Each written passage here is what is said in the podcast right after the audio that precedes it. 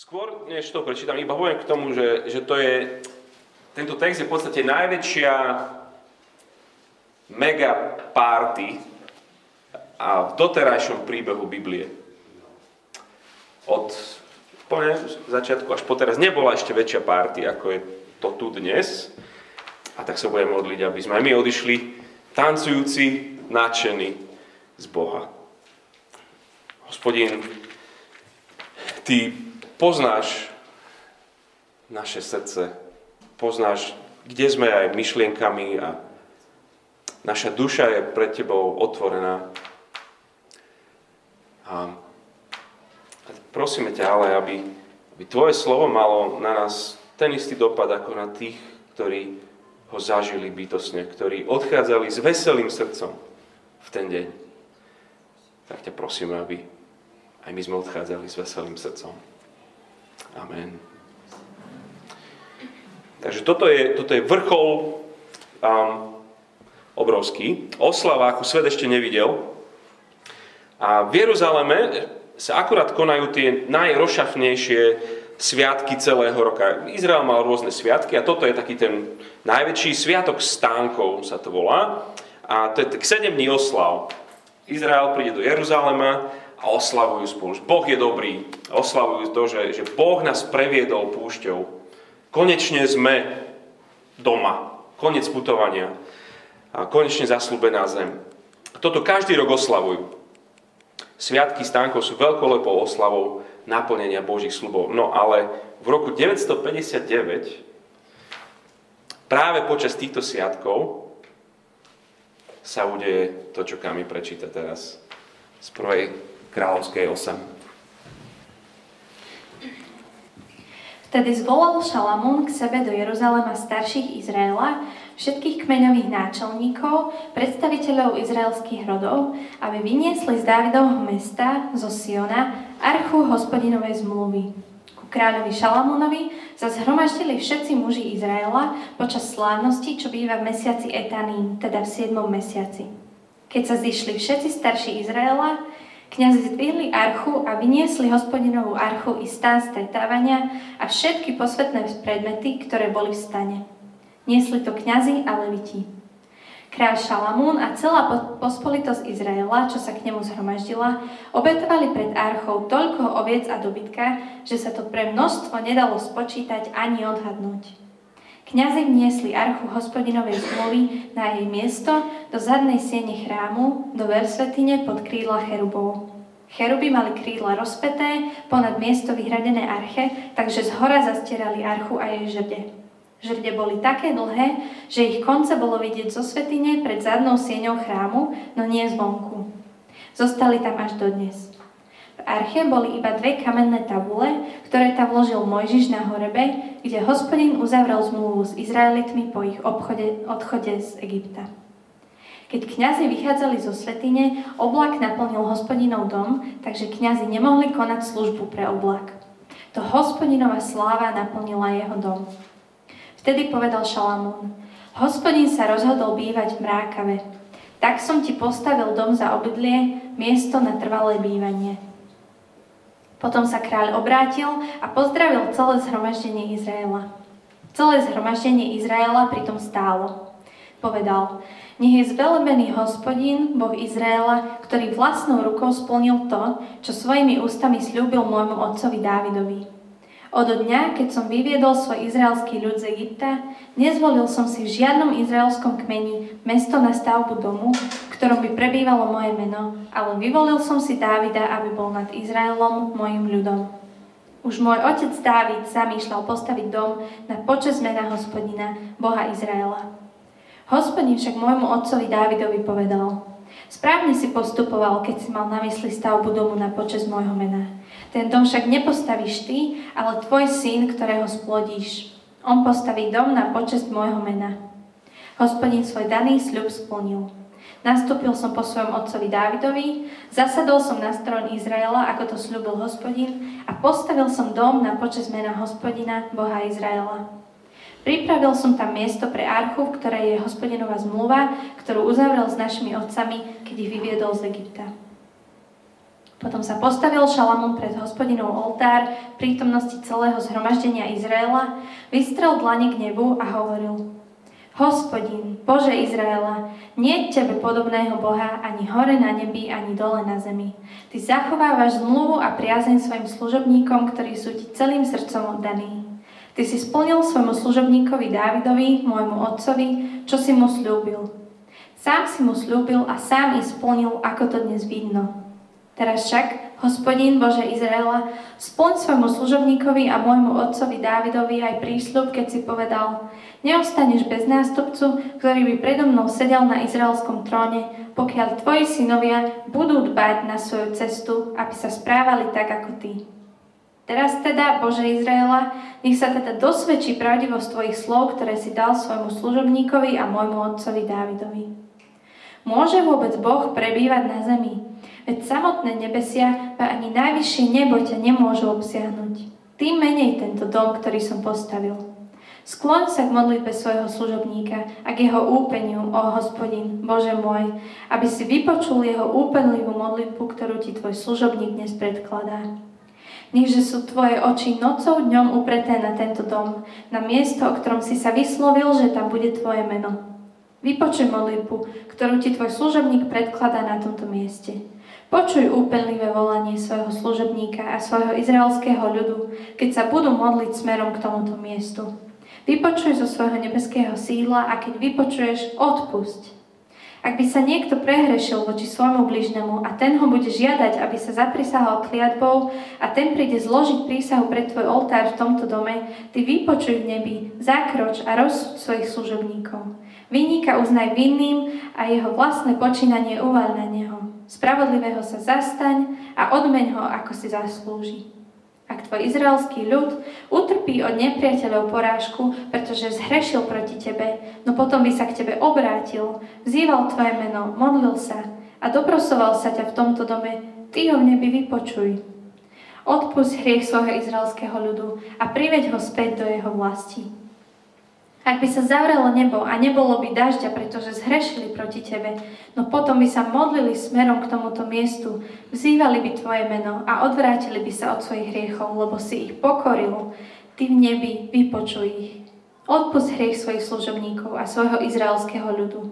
Vyuč ich správnej ceste, po ktorej majú kráčať a zošli dáš svojej krajine, ktorú si dal svojmu ľudu za dedičstvo. Ak by zavládol v krajine hlad, mor, obilná hrdza, sneď, ak by sa vyskytli kobylky či chrobač, ak by nepriateľ ohrozoval ľud vo vlastných bránach, za každej pohromy a v každej chorobe, každú modlitbu a úpenlivé volanie kohokoľvek zo všetkého tvojho ľudu izraelského, ak by pocítili výčitky svedomia a vystreli ruky k tomuto miestu, ty vo svojom nebeskom sídle vypočuj a odpusť. Zakroč a odplať každému podľa jeho celkového správania, podľa ktorého poznáš jeho srdce. Veď jedine ty poznáš srdce všetkých ľudských synov, aby si ťa ctili, kým len budú žiť v krajine, ktorú si dal našim otcom. Keby aj cudzinec, ktorý nepatrí k tvojmu izraelskému ľudu, prišiel z ďalekej krajiny pre tvoje meno, pretože cudzinci sa dozvedia o tvojom veľkom mene, o tvojej mocnej ruke a tvojom vystretom ramene, Keby teda niekto z nich prišiel a modlil by sa smerom k tomuto domu, ty vo svojom nebeskom sídle vypočuj všetko, o čo bude k tebe cudzinec volať. Nech poznajú všetky národy zeme tvoje meno. Uctia si ťa tak, ako tvoj ľud Izrael a uvedomia si, že tento dom, ktorý som postavil, nesie tvoje meno. Ak by sa tvoj ľud vypravil do vojny proti svojmu nepriateľovi cestou, ktorou ho vyšleš a modlil by sa k hospodinovi smerom k mestu, ktoré si si vyvolil a k domu, ktorý som postavil na počest tvojho mena, vypočuj v nebi jeho modlitbu a úpenlivé volanie a urob nápravu. Ak by proti tebe zhrešili, lebo nie je to človeka, ktorý by nezhrešil, a ty sa na nich nahneváš a vydáš ich nepriateľovi, takže ich nepriateľe odvlečú ako zajadcov do ďalekej či blízkej nepriateľskej krajiny, no v krajine, kam boli odvlečení, vstúpia do seba, obratia sa a budú ťa v krajine svojich väzniteľov prosiť o zmilovanie. Zhrešili sme, previnili sme sa, konali sme svoj voľne. ak by sa obrátili k Tebe celým srdcom a celou dušou, krajine svojich nepriateľov, ktorí ich tak odvyliekli a modlili by sa k Tebe smerom k svojej vlasti, ktorú si dal ich otcom, k mestu, ktoré si si zvolil a k domu, ktoré som postavil na počest Tvojho mena. Ty vo svojom nebeskom sídle vypočuj ich modlitbu i úpenlivé volanie a urob nápravu. Odpust svojmu ľudu, ktorý proti Tebe zhrešil a vzbuď u ich väzniteľov súcit, aby sa nad nimi zľutovali. Veď sú Tvojim ľudom a Tvojim dedičstvom, ktoré si vyviedol z Egypta, z tej železnej pece. Všimni si úpenlivé volanie svojho služobníka a vzdychy svojho izraelského ľudu, aby si počul všetko, o čo budú k Tebe volať. Veď Ty si ho oddelil za dedičstvo spomedzi všetkých národov zeme ako si to prislúbil prostredníctvom svojho služobníka Mojžiša, keď si vyviedol našich predkov z Egypta, o Pane hospodin. Ďakujeme, Kami. Je to taká symetrická kapitola. V strede je tá veľká časť, je to prozieb a na, pred aj po je, je požehnanie a na začiatku a na konci kapitoly je, je párty ňou to začína, ňou to končí. Verš 63. 20 tisíc bíkov, 120 tisíc oviec. Um, verš 64. Minule sme videli taký veľký bronzový oltár, tam je, on nestíha vôbec ten oltár. Tak Šalamún ešte posvetí časť toho nádvoria, aby aj tam mohli sa tie spalované obeti spoločenstva byť, lebo, lebo Nestíha to. No a v 65. verši, že v tom čase usporiadal Šalamún s ním celý Jeruzalém pred hospodinom našim Bohom slávnosť. tejto slávnosti hovorí. Zišlo sa moutné zhromaždenie od cesty do Chamátu, čiže skoro až Irak, až po egyptský potok, celé obrovské kráľovstvo. Slávilo sa po dva razy po 7 dní, spolu 14, a na 8. deň ľudí prepustili. A tí dobrorečili kráľovi odišli domov natešení, s dobrou mysľou za všetko dobrodenie, ktoré preukázal hospodin svojmu služobníkovi Dávidovi a svojmu izraelskému ľudu. Hej, toto je vrchol. Toto je Mount Everest. Odtiaľ to v podstate to v knihe kráľov pôjde len e, dolu kopcom. A asi väčšina z nás častejšie zažíva tie, tie údolia ako tie vrcholy. A a možno aj ty dnes skôr si pod kopcom a hovoríš si, kde sú tie dni? Kde sú tie dni, keď, keď som... A ja som cítil takú Božiu prítomnosť a požehnanie, takú radosť a náčenie. Kde sú tie dni, keď... A ja som hovoril hriechu nie. Kde sú tie dni, keď som sa vôbec nemusel premáhať, byť štedrý a pomáhať druhým ľuďom. Kde sú tie dni, keď som vnímal ten Boží úsmev, bytosne, že Boh má ma rád, Božie objatie. A možno si hovoríš, že tie, tie dni, to, nie je aktuálna vec pre mňa. Um, možno to je dávno preč v tvojom živote. A ak áno, tak to, sú, to je ten pocit tých prvých čitateľov, ktorí tiež zrátavajú viacej svoje zlyhania ako svoje výhry. Čoho sa dotkli to zničili. Keď si možno aj ty predstavíš Boha dnes, tak možno nie ten jeho úsmev vnímaš, ale nejakú zvraštenú tvár, vyčítavý pohľad, možno diálku a chlad. Ak rozumieš tomu, tak, tak čítaš to presne tak, ako to čítali tí prví čitatelia. Zmrvili to. Spýtaš, čo zmrvili? Všetko zmrvili vzťah s Bohom, vzťahy navzájom, ubližili sebe, iným, všetkým národom v podstate. Oni nie sú na megaparty. Tí prví čitatelia sú, sú v zajatí, sú v Babylone. A práve týmto, práve týmto vinným, týmto neverným, od hlavy po pety, zafúľaným od hriechu, znie táto kapitola 8. A, a hovorím, že Boh je blízko. Že Boh je verný. Boh je odpúšťajúci. To sú tie tri veci, ktoré sa oslavujú v tento slávnostný deň, výnimočný. Tá radosná správa práve pre tých, ktorí sa cítia alebo sú bytosne ďaleko od Boha. Tí, čo sú neverní. Tí, čo zhrešili. A v kapitole 8 je to o tom, že Boh sa stiahuje do svojho domu v Jeruzaleme a všetci prichádzajú, v podstate, my sme mohli povedať, že kolaudačná párty. Boh sa nasťahoval, kolauduje sa jeho dom, a tak svetejšie by sme povedali, že posviacka jeho chrámu. Poďme tam teraz aj my. Tá prvá vec, čo tam vidíme, teda, že Boh je blízko. Boh je blízko a nemôže byť bližšie, najbližšie ako sa dá, dá byť blízko. Celý čas tej prvej časti, um, od verša 1 až do 13, sa spomína archa hospodinovej zmluvy. Verš 1, oni ju nesú z mesta do, hore do chrámu, verš 3, kňazi zdvihli archu. Verš 4, vyniesli hospodinovú archu, aj ten ostatný nábytok. Verš 5, obetovali pred archou, nespočetné množstvo oviec, dobytka.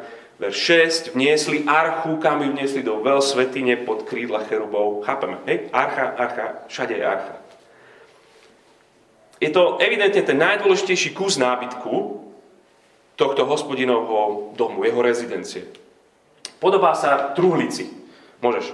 Archa je, je časť Božieho trónu. Um, toto je tisíc rokov stará vec, ale a možno to pomôže si to predstaviť. Slúži ako podnož Božieho trónu. Vidíte, na, na, čom, na niečom má, na také truhlici má ten král nohy. Tak vtedy vyzerali tróny. Čiže predstavte si kráľa, ktorý sedí na svojom tróne, ale nohy nemá položené na zemi, ale na takom na také truhlici.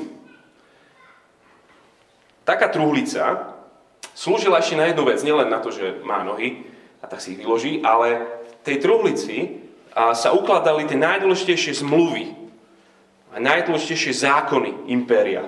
My sme povedali, že nejaká ústava.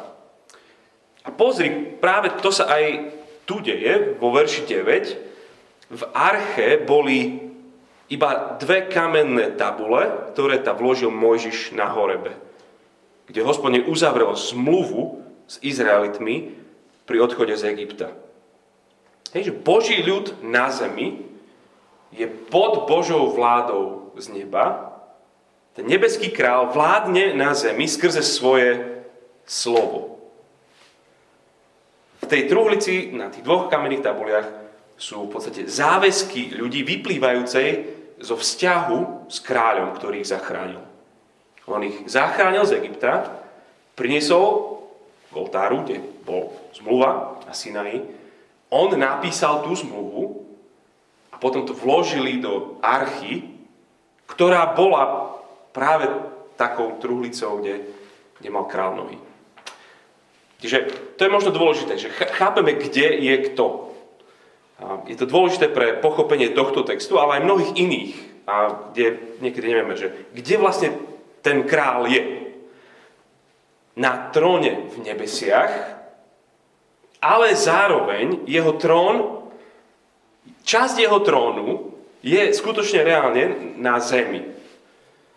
Presne ako sme hovorili minule pri tej stavbe chrámu, že, že to je, je to dom, ktorý spája nebo a zem takýmto spôsobom. Presne to vidíme hneď v tej Šalamúnovej modlitbe, že ľudia sa majú modliť smerom k tomuto domu, ktorý je tu postavený, ale ako referent tam stále znie to, že vypočuj v nebi jeho modlitbu. Vypočuj v nebi jeho modlitbu. Každej tej sedemkrát to tam zaznie. Čiže je Boh tam hore, alebo je Boh tu dole. Áno. Ten, ktorý je tam hore, je aj tu dole. Ten transcendentný, teológovia povedia, že je práve ten aj imanentný. Ten neobsiahnutelný je poznateľný, ten vzdialený je absolútne intimný. 12. verš. Hospodin sa rozhodol bývať v mrákave. Ten oblak Božej slávy naplnil jeho celý dom je tam. Boh je reálne prítomný. A sme na tom tak trochu podobne ako oni. Ani my ho nevidíme, ale keď ku nemu prichádzame, stretáva nás on vo svojom slove. Apoštol Pavel píše, celé písmo je Bohom vydýchnuté. Prichádzaš k Bohu, On ťa stretáva vo svojom slove. Čiže zdá sa ti, že Boh je možno ďaleko? Vezmi a čítaj. A budeš počuť skutočný Boží hlas. A možno sa potrebuješ k tomu opäť vrátiť. Že som to možno volá kedy robil a čítal, ale už som nemal čas posledné obdobie.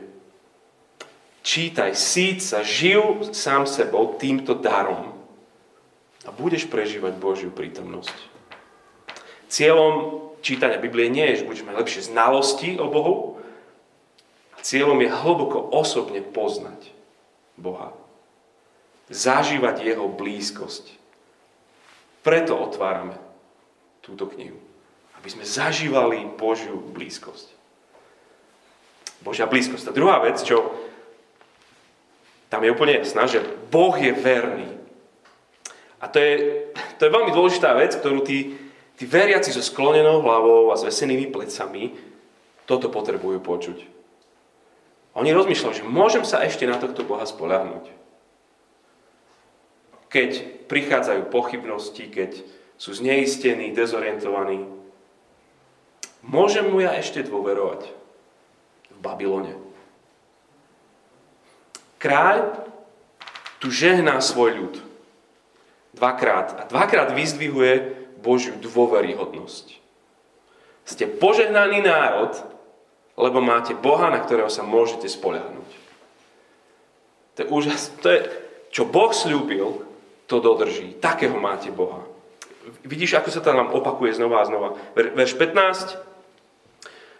Povedal, nech je zvelebený hospodin Boh Izraela, ktorý vlastnou rukou splnil, čo svojimi ústami slúbil môjmu otcovi Dávidovi. Slúbil Dávidovi, že jeho syn postaví dom na počas mena hospodina. Hej? Ho slúbil, verš 20, hospodin svoj daný slúb splnil. Dom stojí. Sľub splnil. A táto Božia dôveryhodnosť a tá vernosť svojim sľubom je to, čo z neho robí ojedinelého Boha. Všetci ostatní sú premedliví. Raz to tak mám, raz onak, mením názor. Hospodin je jedinečný, v tomto hovorí. 23. verš. Um, hospodin Bože Izraela, nie tebe podobného Boha, ani tam hore na nebi, ani dole na zemi, v čom nie podobného, ty zachovávaš zmluvu a priazeň svojim služobníkom, ktorí sú ti celým srdcom oddaní. Ty si splnil svojmu služobníkovi Dávidovi, môjmu otcovi, čo si mu slúbil. Sám si mu slúbil a sám si splnil, ako to dnes vidno. Doslova tam je, že to, čo si mu ústami povedal, to si rukami urobil. Doslova. Na Bože sľuby sa môžeš určite spolahnúť. Zicher, určite. Vždy, za každých okolností, aj keď si na dne, aj keď sa ti zdá, že ten Boží slub to nejak neprichádza, to jeho naplnenie, čo, kde je tak dlho ten hospodín? Možno celé storočia, možno aj keď si v zajatí, aj keď si zničený, aj na smrteľnej posteli, Boh je verný, jeho slovo sa naplní. Modlitba, to čo je tam v centre toho, je potom vždycky prirodzenou reakciou na Božie slovo. Častokrát tu hovoríme, že, modlitba to vlastne je, že vezmeš Boha za jeho slovo. Bože, povedal si, napríklad verš 25 si povedal, že, že Šalamónovi dáš dynastiu, že on bude mať ďalšieho svojho syna, ktorý bude na tróne. Hej, povedal si, tak teda, verš 26, nech sa to stane, hospodin. Boh hovorí, on reaguje modlitbou. Boh dáva sľuby a my prosíme o ich naplnenie. Boh sľubuje, že bude s nami všetky dni až po posledný koniec sveta. On to slúbuje, tak my môžeme prosiť, tak nám daj prežívať svoju blízkosť. Keď hovorí, že budeš s nami. Boh slúbuje, že nedá väčšiu skúšku, než dokážeme zniesť, tak prosím, naozaj zbav nás zlého. Sľubuje, že On bude budovať svoju církev, tak prosíme, nech Tvoje slovo posilňuje, nech pozbudzuje, nech mení. Buduj. Veríme, že Boh je verný. Test, či tomu veríme, je to, či sme ľudia modlitby. za každých okolností. Lebo keď je verný, tak, tak sa modlíš. Tak prosíš. Vezmime Boha za slovo.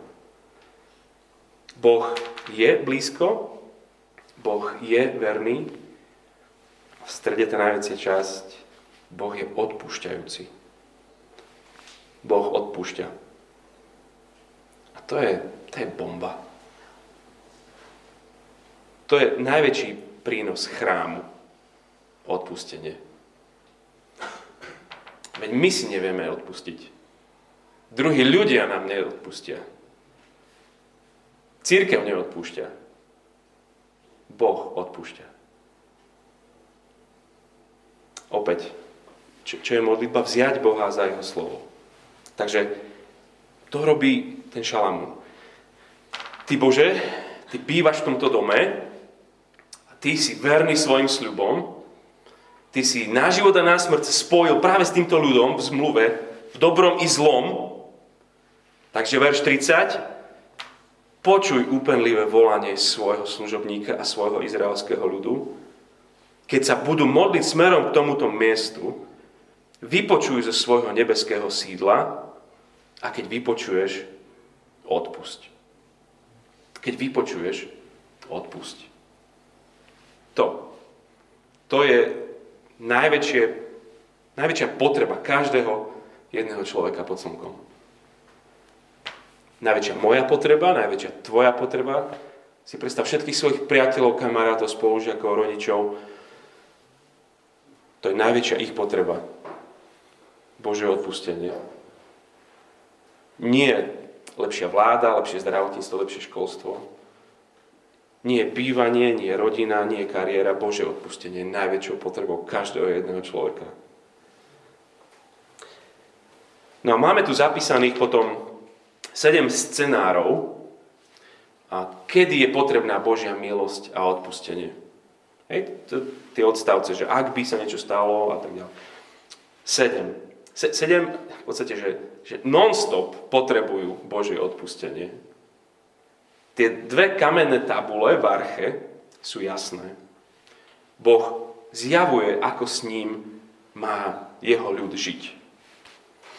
Problém nie je v tom, že Boh by bol vzdialený. Problém nie je v tom, že nie je to veľmi jasné, čo si on želá. Problém je v tom, že jeho ľud sa búri voči tomu, Problém je, že sa nám nepáči jeho vôľa. Odmietame ho ako svojho pána.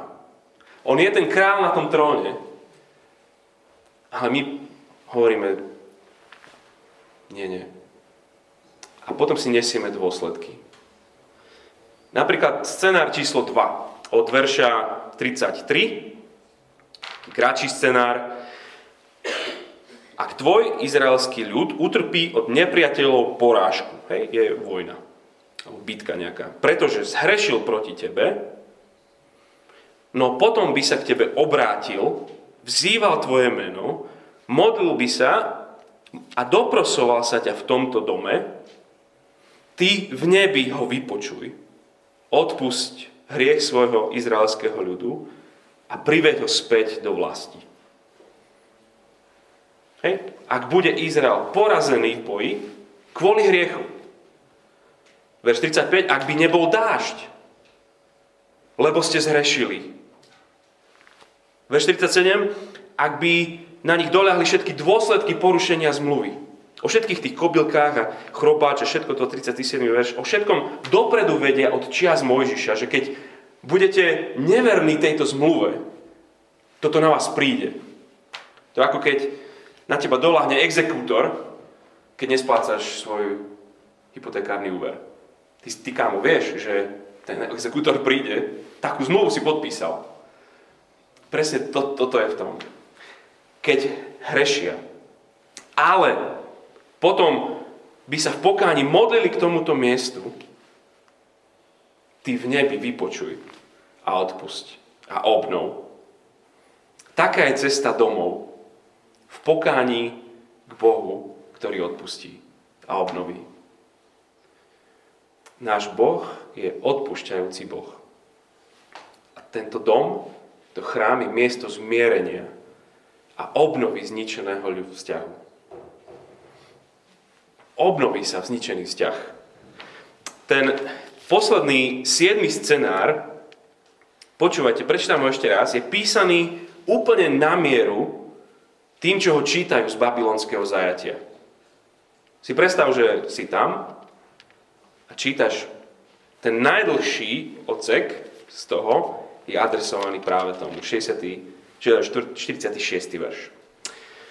Ak by proti tebe zhrešili, lebo nie je to človeka, ktorý by nezrešil, a ty sa na nich nahneváš a vydáš ich nepriateľovi, takže ich nepriatelia odvlečú ako zajacov do ďalekej či blízkej nepriateľskej krajiny. No v krajine, kam boli odvlečení, vstúpia do seba. Obrátia sa a budú ťa v krajine svojich väzniteľov prosiť o zmilovanie. Dvojbodka. Zhrešili sme. Previnili sme sa. Konali sme svoj voľne. Ak by sa obrátili k tebe celým srdcom a celou dušou v krajine svojich nepriateľov, ktorí ich ta odvylikli a modlili by sa k tebe smerom k svojej vlasti, ktorú si dali hodcom, k mestu, ktoré si si zvolil a k domu, ktorý som postavil na počest tvojho mena, ty vo svojom nebeskom sídle vypočuj ich modlitbu i úpenlivé volanie a urob nápravu. Odpusť svojmu ľudu, ktorý proti tebe zrešil a vzbuď u nich, u ich väzniteľov súcit, aby sa nad nimi zľutovali, veď sú tvojim ľudom a tvojim dedičným dedičstvom, ktorý si vyviedol z Egypta, z tej železnej pece. Úžasné, ešte aj, ešte aj tam je nádej. Dostanú sa tam až za 400 rokov. Ale ešte aj tam bude nádej. Nádej zmierenia. Nádej návratu a obnovy. Lebo hospodin je odpúšťajúci Boh.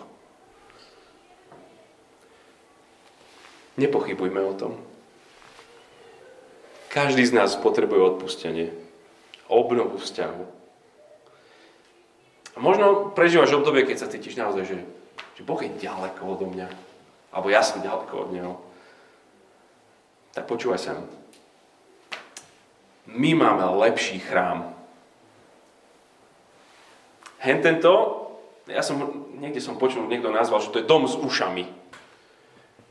Lebo tam hospodin počuje, tak my však môžeme volať modlitbe na Boha, ktorý nielenže sa dotkol zeme, ale svojim synom sa plne stal človekom. Nie je podobného Boha na hore na nebi, ani dole na zemi. V ňom, v Ježišovi Kristovi, všetky Božie sľuby, celá jeho vernosť, všetko sa naplnilo. Božie sľuby jeho blízkosti, jeho vernosti a jeho odpustenia. Čo hospodin ústami povedal, to svojimi rukami reálne spravil. V jeho živote, v jeho smrti aj v Ježišovom oslavení. V Ježišove nám dal slobodu a zmysel a nič nám to nedokáže vziať. Ježišovi nám dáva spokojnosť, ktorá nezávisí na okolnostiach. Ježišovi nám dáva nádej, ktorá môže čeliť čomukoľvek, čo príde. Ježišovi Kristovi, on sám sa stáva obeťou zmierenia za naše hriechy.